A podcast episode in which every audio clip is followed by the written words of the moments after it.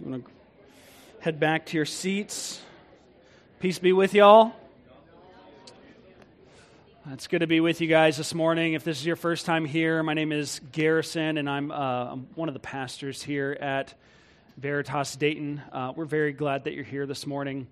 Uh, if you would take a look at uh, the Connect card, it's a little bulletin insert. Uh, you received it when you uh, when you got your bulletin here this morning. Um, and if you would, just take a moment, fill that out. We'd love to get to know a little bit of information about you, know how we can be praying for you, um, know how we can reach out and, and encourage you, um, and, and potentially get you plugged into what God is doing here in our church family. We'd love to reach out if uh, you'd allow us to be praying for you, if, you, if you'd allow us to. So please take a moment, fill that out, hand it to myself or another uh, leader that you've seen up here this morning, or there's a bucket in the back, there's a black box in the welcome table. You could uh, hand it in, uh, to any of those people or place it any of those places, and, and um, we'll make sure to, uh, to get a hold of you. Um, if you want to turn in your Bibles to Nehemiah 938 to 1039, we're looking at Nehemiah 938 to 1039. Nehemiah 938 to 1039. 39. And that'll be found on page 230 on the white or blue paperback Bibles at the edge of each bench. You can grab one of those, turn to page 230. That will get you where you need to go.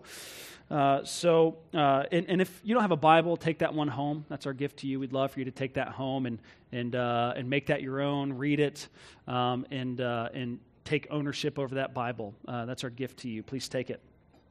Um, all right, well, let's, uh, let's dig into God's Word. If you want to stand for the reading of God's Word, we're going to read all of Nehemiah 9 38 through 10 39. And let's listen with reverence and joy because this is the inspired word of our God. Because of all this, we make a firm covenant in writing on the sealed document are the names of our princes, our Levites, and our priests. On the seals are the names of Nehemiah the governor, the son of Hacaliah, Zedekiah, Seraiah, Azariah, Jeremiah, Pashur, Amariah, Malchijah, Hattush, Shebaniah, Malluch, Harim, Meremoth, Obadiah, Daniel, Ginnethon, Baruch, Meshullam, Abijah, Mijamin, Maaziah, Bilgai, Shemaiah, these are the priests, and the Levites, Jeshua, the son of Azaniah, Binnui, the sons of Henadad, Kadmiel, and their brothers, Shebaniah, Hodiah, Kelita, Pelaiah, Hanan, Micah, Rahab, Hashabiah, Zaccur, Sherebiah, Shebaniah, Hodiah, Bani, Beninu, the chiefs of the people, Parosh, Pahath Moab, Elam, Zattu, Bani, Bunni, Azgad, Bebai, uh, Bigvai, Adin, Ater, Hezekiah, Azzur, Hodiah, Hashum, Bezai,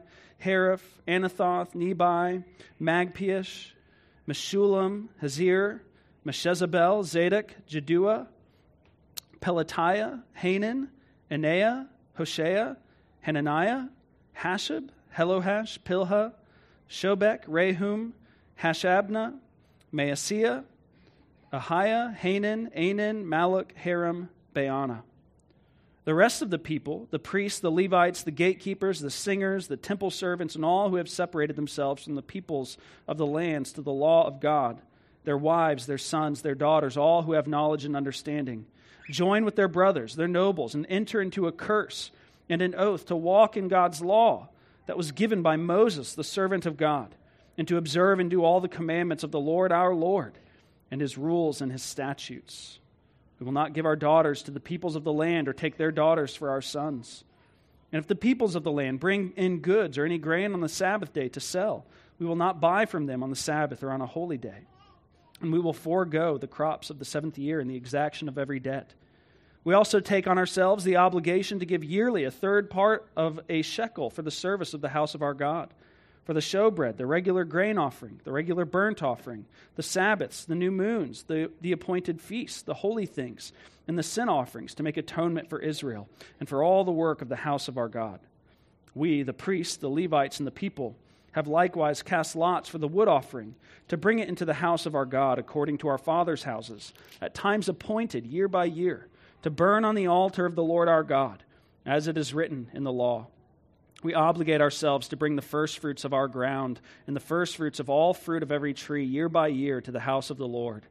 Also, to bring to the house of our God, to the priests who minister in the house of our God, the firstborn of our sons and of our cattle as it is written in the law, and the firstborn of our herds and of our flocks, and to bring the first of our dough and our contributions, the fruit of every tree, the wine and the oil, to the priests, to the chambers of the house of our God, and to bring to the Levites the tithes from our ground, for it is the Levites who collect the tithes in all our towns where we labor. And the priest, the son of Aaron, shall be with the Levites when the Levites receive the tithes, and the Levites shall bring up the tithe of the tithes to the house of our God, to the chambers of the storehouse. For the people of Israel and the sons of Levi shall bring the contribution of grain, wine, and oil to the chambers where the vessels of the sanctuary are, as well as the priests who minister, and the gatekeepers and the singers. We will not neglect the house of our God. This is the word of the Lord. Thanks be to God. Let's pray together.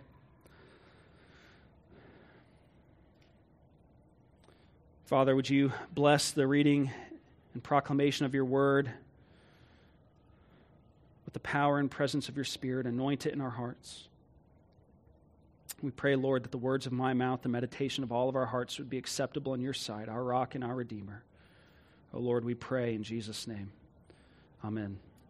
You can have a seat.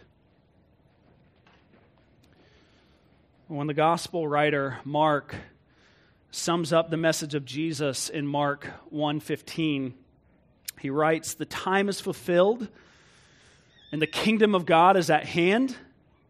Repent and believe the gospel. Repent and believe the gospel. Repent. Now, that word repent is a word that we don't hear much today. Uh, it's not a word we typically have much familiarity with, especially if we don't have much of a church background. And unfortunately, even those of us who have an extensive church background often don't have much familiarity with the word either. Uh, we don't often know what it means to repent. We don't know what it looks like when someone repents. According to Jesus, though, this, this is the response he demands to the proclamation of his word. This is what he demands if someone is going to enter his kingdom, his people, his family. And so we must know what it means to repent. We must become familiar with what it looks like to repent. And thankfully, for us, last Sunday and this Sunday, we see a beautiful description of repentance in Nehemiah chapters 9 and 10. In Nehemiah chapter 8, God's people hear God's word read and preached in the square. In chapters 9 and 10, their response is repentance. And chapters 9 and 10 give us the, the sort of two sides of the coin of repentance. There are two stages in this act of repentance. And the first is, is the stage of turning away from sin, the stage of confession. They confess their sins in Nehemiah 9. And the second is the stage of turning toward God, the, the stage of commitment, covenant commitment. In Nehemiah 9, we saw the people confess their sins and turn to the Lord uh, and, and confess their sins to the Lord in sorrow and conviction. And this morning, we see in Nehemiah 10, we see God's people turn toward God in covenant commitment. And this is how God demands we respond to his word. So we're going to dig into this. We see in Nehemiah 9:38 through 10:39 what we see is that in response to God's faithfulness, uh, God's people are committed to be faithful to him in response to God's faithfulness, God's people are committed to be faithful to Him. And we're going to explore that big idea by looking first at, at a public promise in uh, 10 1 through 29, a practical promise in verses 30 through 39, and then a promise keeping God in 9 38. Now, first, we see the people of God making a public promise of commitment. In uh, verses 1 through 27 of chapter 10, you see a list of names um, and, and you probably thought it was ridiculous that we read that. Uh, but the, this, this is important because this is the list of representatives of the people as they sign the covenant. You see Nehemiah's name there as the governor. You see the list of priests, uh, their names there in verses 1 through 8. Then you see the Levites. Those are, those are like the priest's assistants and, uh, in, in uh, verses 9 through 13. And then verses 14 through 27 contains the names of the chiefs of the people. Um, those are kind of prominent figures in the community and leaders in the community. Uh, and, and, and you see this list of names uh, here because the people are participating in a covenant ceremony, a ceremony in which they are making a public promise. And uh, much like what you just saw um, the, the new members of Veritas doing up here just moments ago. And the names are listed here um, because a covenant has to be signed, typically is going to be signed to take effect, right? Um, think about a marriage ceremony where a couple exchanges their vows and the minister makes a pronouncement, but then what's left after? There's the, the signing of the marriage certificate, signed after the public vows and the pronouncement has been made. And the document needs to be signed. Um, but not all of these thousands and thousands, 30, 40, 50,000 people here in Nehemiah 10 can sign the document. So they have representatives that sign on their behalf. But then, as verse 28 shows us, it, it's not just the leaders who are making the covenant, it's, it's everyone. It says the rest of the people, the priests, the Levites, the gatekeepers, the singers, the temple servants. And, and not only that, but then the recent converts to Judaism, those who have separated themselves from the peoples of the land to the law of God, those who are outside of the Jewish people ethnically, but who have converted to Judaism. And, uh, and he goes on, he says, Their wives, their sons, their daughters, all who have knowledge and understanding, join with their brothers, their nobles, and enter into a curse and an oath to walk in God's law that was given by Moses, the servant of God, and to observe and do all the commandments of the Lord our Lord and his rules and his statutes. So, what's taking place is all the people are gathering together for public worship to make a public promise to obey the Lord. Okay, they're, they're recommitting themselves and renewing their dedication to the Lord and to the covenant that He made with the people of Israel through Moses. And it's all very formal and, and public and official. A covenant always is. I know that we typically don't like formal things and, and official things like that, but uh, a, covenant is a formal public promise, typically sealed by the signing of a, of a legal document. Now we need to understand that uh, this is not actually a new covenant, though. Rather, this is a renewal of a commitment to an old covenant, particularly the old covenant, the Mosaic covenant the covenant that God established with the people of Israel through Moses. And this is the covenant that, that God made with the people of Israel on Mount Sinai. Uh, at Sinai, God established the old covenant with the people of Israel. And here, the people of Israel are renewing their commitment to that covenant. And that's actually, uh, you know, that's actually the difference between uh, establishing a covenant and renew, uh, a renewing of a covenant. Um, so maybe putting it a little too simply, but to make a covenant is to make a public promise and then to, uh, to uh, it's, it's to make a public promise and, and to renew a covenant. And in a covenant renewal ceremony, uh, people uh, make a public promise to keep a public promise that they've already made. So that's what's going on here. Uh, and we talked about it last week uh, uh about how at times, um, maybe uh, after a difficult season of marriage or a significant anniversary, a married couple will renew their vows to one another. Uh, they're renewing their commitment and making a public promise to keep a public promise that they've already made. And that's what's happening here. The people are, are uh, publicly and as a community making a promise to keep a promise. They're entering into this covenant renewal ceremony. And uh, you may or may not know this, but Veritas, you actually participate in this, in this very thing every week when we participate in the Lord's Supper. Um, we're participating every week when we gather around the table, we're participating in a covenant renewal ceremony. You know, baptism and the Lord's Supper are, are signs and seals of the new covenant established in Jesus Christ by the shedding of his blood. Uh, baptism is, is connected with our entrance into the covenant, and the Lord's Supper is connected with uh, sort of ongoing covenant renewal. Uh, and as the, the Gospel Coalition Statement of Faith puts it so well, together, baptism and the Lord's Supper are, are simultaneously God's pledge to us and they're divinely ordered means of grace, and they are our public vows of submission to the once crucified and risen, resurrected Christ. They are divinely ordered means of grace. Simultaneously, God is pledging to us, He's promising to us, He's renewing His commitment to us.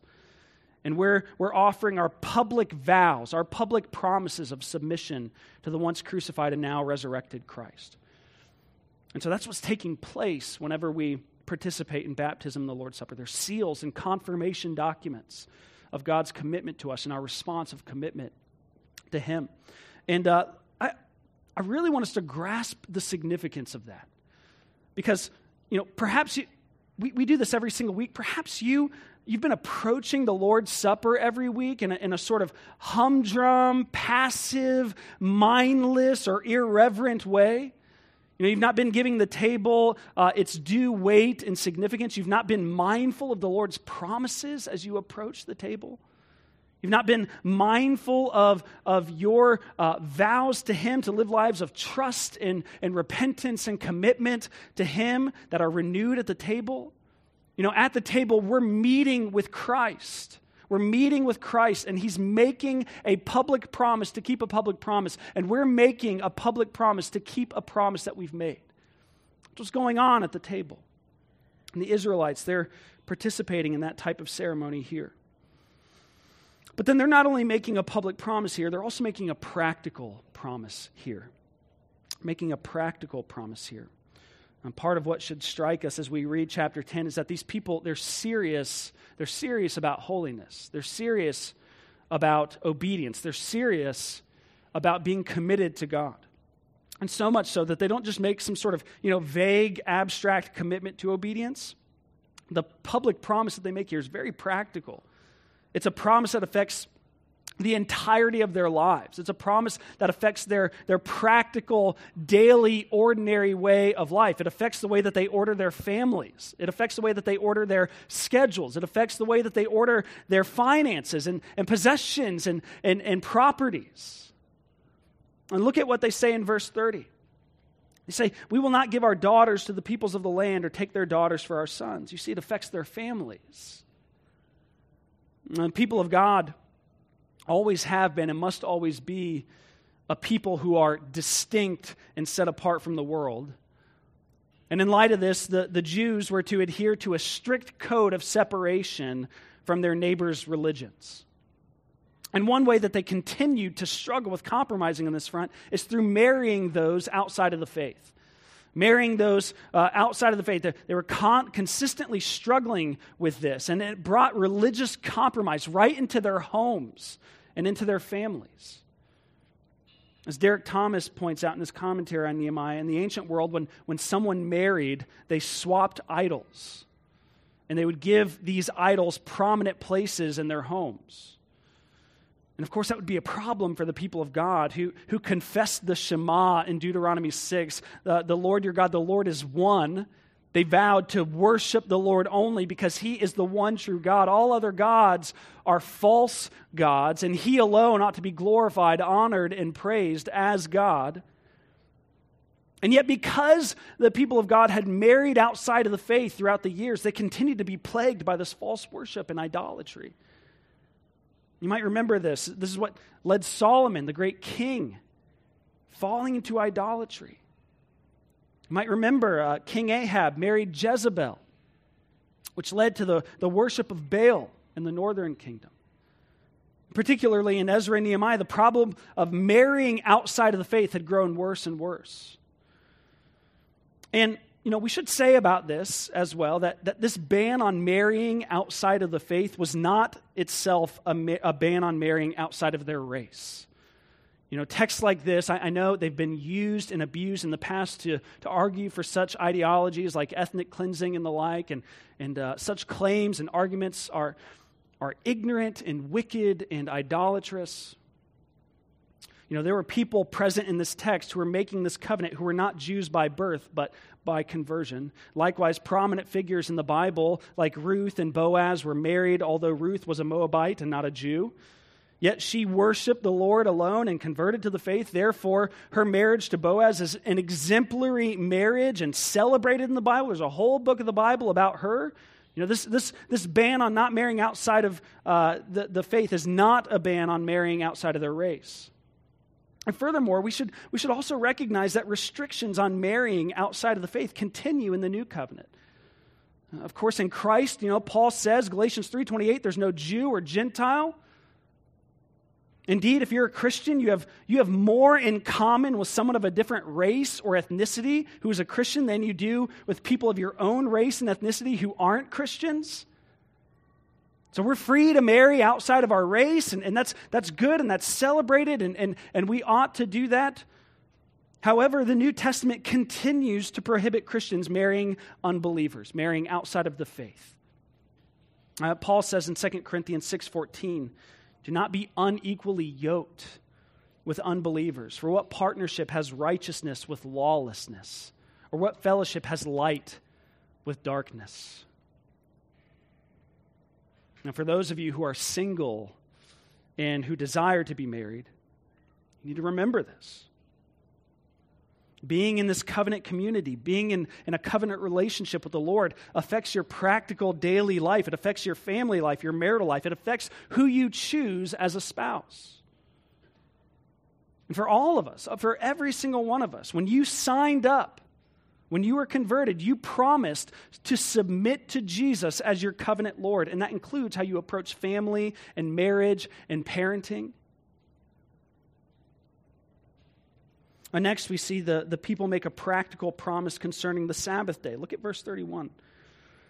If the peoples of the land bring in goods or any grain on the Sabbath day to sell, we will not buy from them on the Sabbath or on a holy day.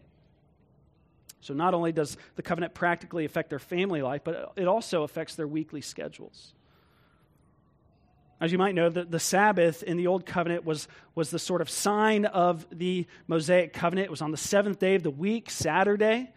It was the day that was set apart in the week for worship and rest. The people were not to work on that day, and rather than working, they were to devote themselves to worshiping God corporately and intentionally.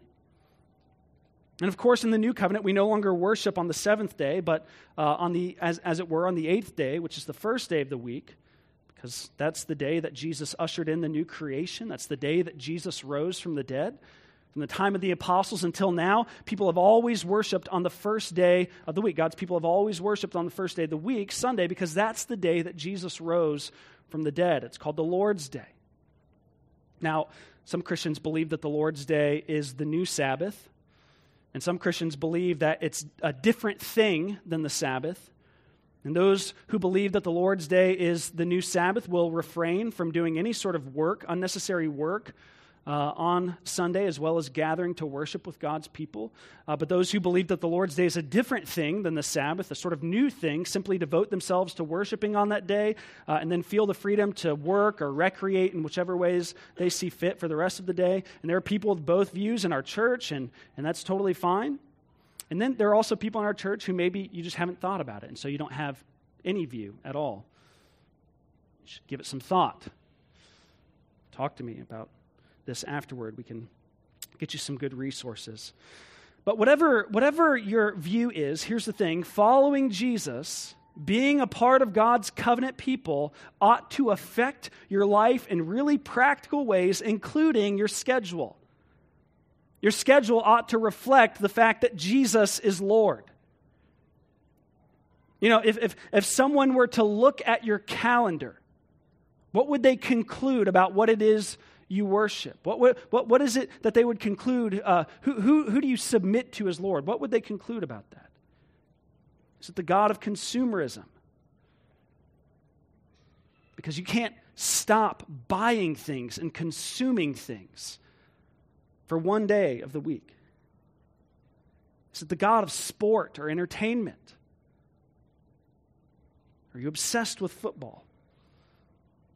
Is it the God of marriage and children? Are, are you obsessed with, with marriage? Are you obsessed with family? So much to the point where it's idolatrous. Is it the God of work and productivity? You just can't put things down. Or if we were looking at your schedule, would we, would we conclude that you worship the one true God and Jesus Christ whom He has sent? Your schedule reveals who or what it is you worship. What is it? Next, we see that being God's covenant people affects even the way we treat our property and possessions. Look at the latter part of verse 31. We will forego the crops of the seventh year and the exaction of every debt. Now, the piece about foregoing the crops every seventh year is in reference to what's called the Sabbath year. Uh, you find this in Deuteronomy 15, 1 through 11. Uh, every seventh year in the Old Covenant, God's people were to give the land rest from work. And it's God's prescribed way for the Israelites to participate in creation care. They believed wholeheartedly that the land was actually God's and it was a gift from Him to them and that He would put them there as stewards. And so they were to care for the land as such. And likewise, on the seventh year, God's people were to cancel all debts. That's, you know, probably makes those of you with student loans uh, kind of perk up your ears a little bit. You wish we did that. But yeah, every seventh year, they were to forego the exaction of debts among the poor and the needy who were in debt slavery.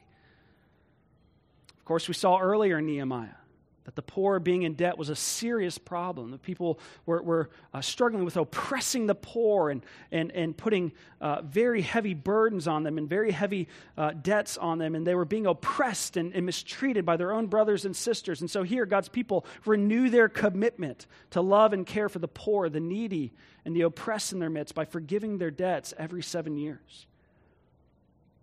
And then along those same lines, the, the people continue to make commitments to financially support the worship of God's people. In verses 32 through 39, they list out their commitments to dedicate their firstborn children and their firstborn livestock. And the, the dedication of the firstborn child required them to pay a certain payment for that child. And of course, the dedication of the firstborn livestock required them to, to surrender those animals to the priests at the temple for sacrifice. They also committed to giving money and wood and tithe their crops and their, their, their fruit and everything to the temple as well. They committed all of this. They committed to all of this in order to fund the worship of God's people, the ongoing worship of God's people. They, they summarize their motivation in verse 39. They say, We will not neglect the house of our God. That was the heart behind their commitments to generosity, to support the worship of God's people, so that God's people could worship God and of course, the house of God is no longer a building, right? It's, it's no longer a temple in Jerusalem. House of God in the new covenant is the people, the church, us. And our being followers of Jesus Christ and being God's covenant people still approaches, though, the way that we approach our finances and our possessions, doesn't it? As Paul says in 2 Corinthians 9 7, each one must give as he has decided in his heart, not reluctantly or under compulsion, for God loves a cheerful giver. You see, the New Testament may not call us to give a, a particular percentage, like a tithe, but God's people are still to be generous. God's people, Paul says, must give, must be generous. God's people are still called to give, to support the worship of the household of God. God's people are still called to be generous to those in need in their midst. Like we said earlier about our schedules, you know, your bank account says much about what it is you worship. Martin Luther once said that we must go through three conversions conversion of the head, conversion of the heart, conversion of the wallet.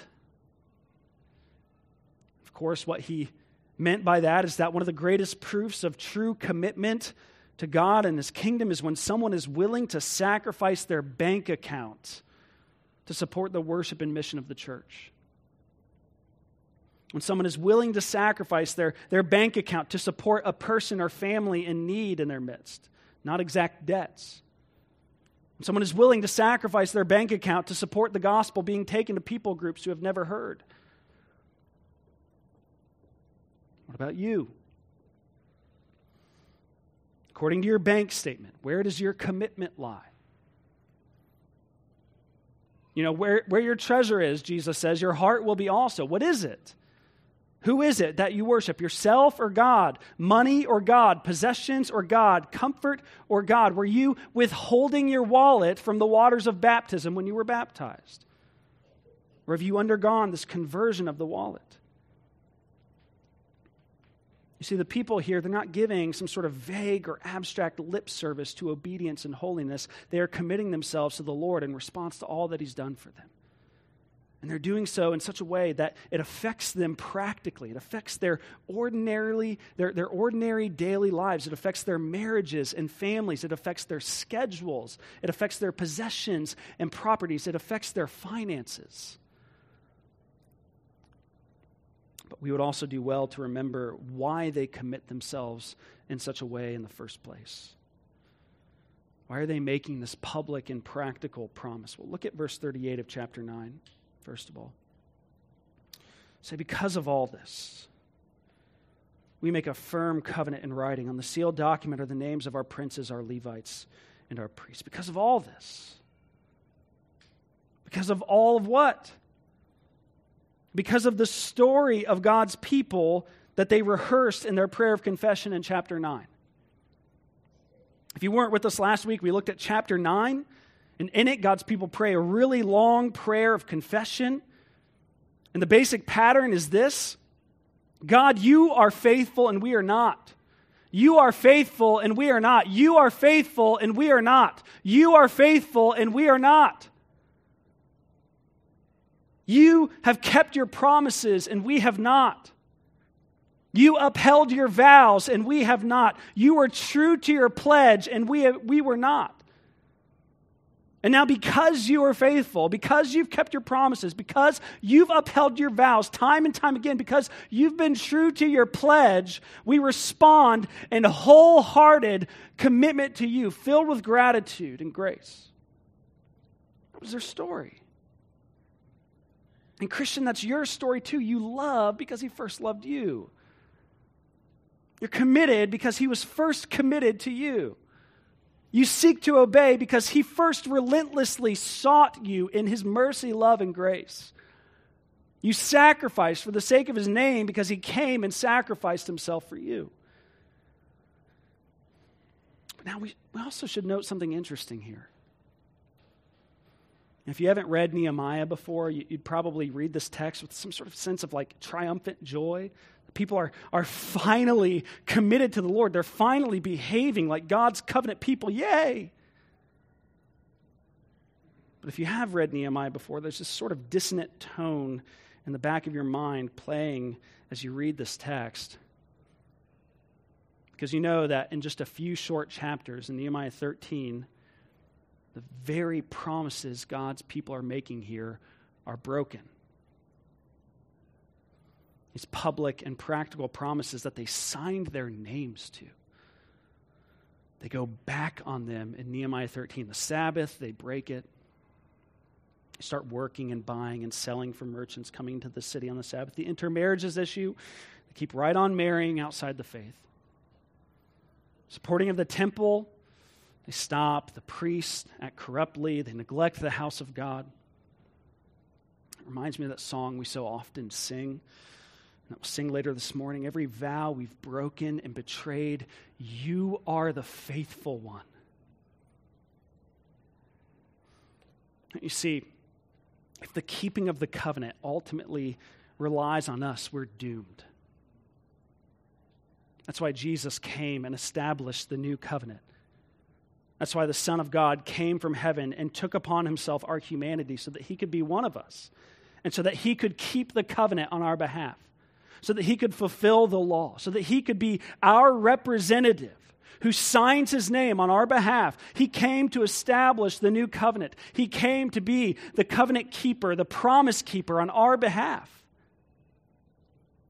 And then, in his dying on the cross, he took the penalty for breaking the covenant, the penalty we deserve. Our failing to honor God in our families and marriages and romantic relationships, our failing to honor God with our schedules, are failing to honor God with our possessions, our properties, our finances. He took it all upon himself. And he was clothed in our sinfulness, although he was perfect. So that although we're sinful, we can be clothed in his covenant righteousness and his covenant faithfulness. Our record now is as, is as if we have perfectly kept the covenant. Because in the old covenant, God's people said, We will, we will, we will. All this we will do. We commit. And in the new covenant, Jesus says, I will, I will, I will. All this I will do. And I will gift it to you. We're the promise breakers, but He is the promise keeper. And because He's the promise keeper, because He's faithful, we're brought into the family at Christ's expense. Despite our past, despite our, our unfaithfulness, despite our wickedness, we're counted faithful, we're counted righteous. And don't you see, that gives us the actual freedom and motivation to struggle to, to, then be faithful. Knowing that God isn't going to give up on us, knowing that we're safe, knowing that our acceptableness before Him doesn't depend on us, that He's not going to reject us. We're free. We're, we're motivated to be faithful. We're free and motivated to rearrange our lives around what He's commanded us. We're free and motivated to approach our marriages and families differently. We're free and motivated to, to approach our schedules differently. We're free and motivated to approach our finances differently. We can say, like the Israelites here, because of all this, because of all of this, because of your faithfulness, because you have kept your promises, because you are the promise keeping God, we are wholeheartedly committed to struggling for the rest of our lives to be obedient to you. In response to God's faithfulness, God's people are committed to be faithful to Him. Every vow we've broken and betrayed, He is the faithful one. And now, because of Christ, we're counted as being faithful and we're set free so that we actually can be. That's Nehemiah 10. That's Nehemiah 9 38 through 10 39. Let's pray together. Father, as we come to this great covenant renewal ceremony, would you remind our hearts of the great pledge you've made to us in your Son? Fully forgiven, fully accepted, freely forgiven, freely accepted awaiting resurrection life, everlasting life forever, his return. And so, would you remind us of what he's done in the past in establishing the covenant? Would you give us a present communion that we might enjoy him and enjoy his presence? And would you give us assurance of our future hope that one day we're going to eat this meal, that we're going to consume this meal with Christ and his presence face to face? Would you help us to remember that Christ has died, Christ has risen, and Christ will come again? Lord, and, and we pray that you would seal this upon our hearts this reality that you are the faithful God. Would you empower us to then be faithful in response to all that you've done for us in Christ? It's in his name that we pray. Amen. Let's take a few moments for silent reflection before approaching the table.